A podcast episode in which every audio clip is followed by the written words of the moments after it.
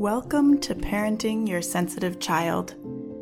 Parenting a highly sensitive child can feel overwhelming, and all the parenting books in the world can only get you so far if your head and your heart are out of alignment with your child's. I'm your host, Julia McGarey. Let's create a new parenting paradigm.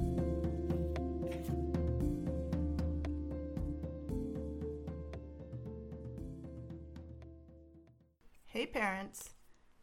Last week, I was sharing with you all a little bit about my experience of the heat bubble that really overtook the Pacific Northwest region here in the United States.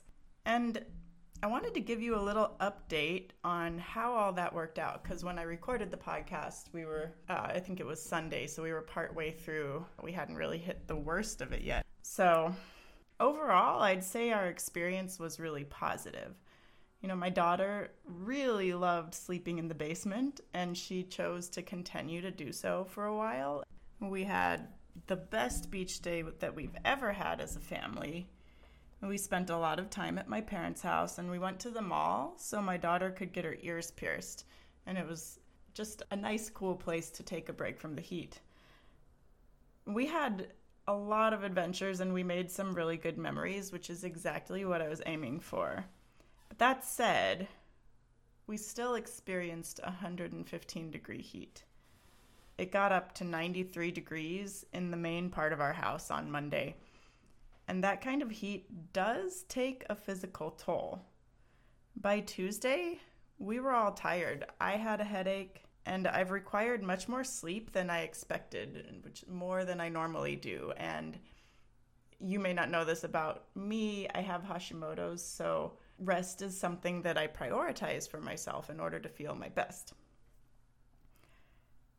And really, that all brings me to what I want to share with you this week and that's that cultivating awareness of what's going on in your body and learning to listen to the signals your body is sending you is just as important as understanding what's going on in your brain. I talk a lot about mindset and understanding how your thoughts are playing into your experiences, but I'm also a yoga teacher and I'm very aware uh, of the power that our bodies have to speak to us. And so we've really got to pay attention to both sides of the coin. If you live in a culture that prioritizes action and getting things done, like in the United States, it's often easier to ignore your body and to just push through. It's what we're taught. It's hard to slow down enough to listen.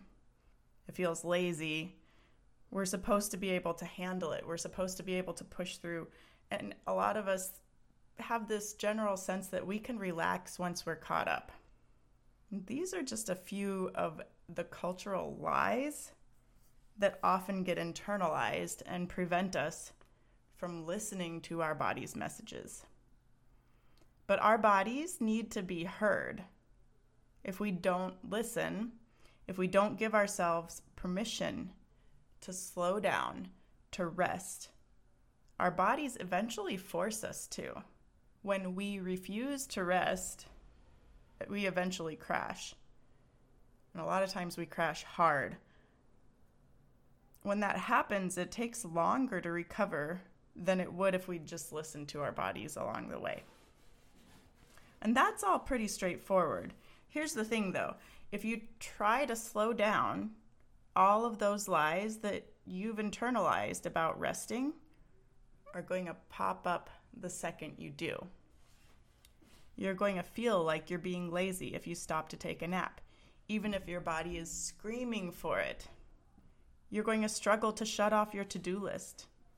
It's going to make rest time less restful. You have to actively give yourself permission to slow down and this requires some work. It requires work because your brain really believes the lies that your culture has told it, right? Your brain really believes that slowing down is lazy or that you're going to miss out or fall behind. It's not enough to say, it's fine. I'm giving myself permission to do it. You can tell yourself that, but your brain still believes that you're being lazy or neglectful.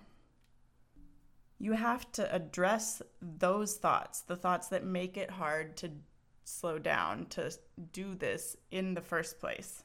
One of the best ways that I know of to do this is to ask yourself how the opposite might be true. So if your brain is telling you that you're lazy for sleeping in or for taking a nap, how could it be true that taking a nap is the best thing for your productivity? If your brain is telling you you're neglectful for tending to your needs rather than spending time with your kids, and this is a super common one with parents that I talk to and that I work with. How could it be true that making sure you are rested is actually the best thing you could do for your children? Ask yourself and then make yourself answer. Grab a notebook, write it down. Show yourself how slowing down and resting is the best thing and that it's going to have a positive impact, not a negative one. And then go take a nap. Now, if you're feeling stuck on this, here's some thoughts that help me. I'm less reactive when I'm rested. Listening to my body and taking time to rest is a skill I want to model for my family. When I do it, it gives them permission to do it too. And finally, the more time I spend paying attention to my body, the more quickly I'm able to notice I'm feeling dysregulated. That means I can keep myself more grounded and I can start to teach my child to do the same. There really are so many benefits to slowing down. I hope that this has given you something to think about over the next week, especially if you're feeling run down or stressed. What does your body need from you right now? And what's standing in between you and giving yourself full permission to act on that? I hope you have an amazing, restful week, and I will catch you in the next episode.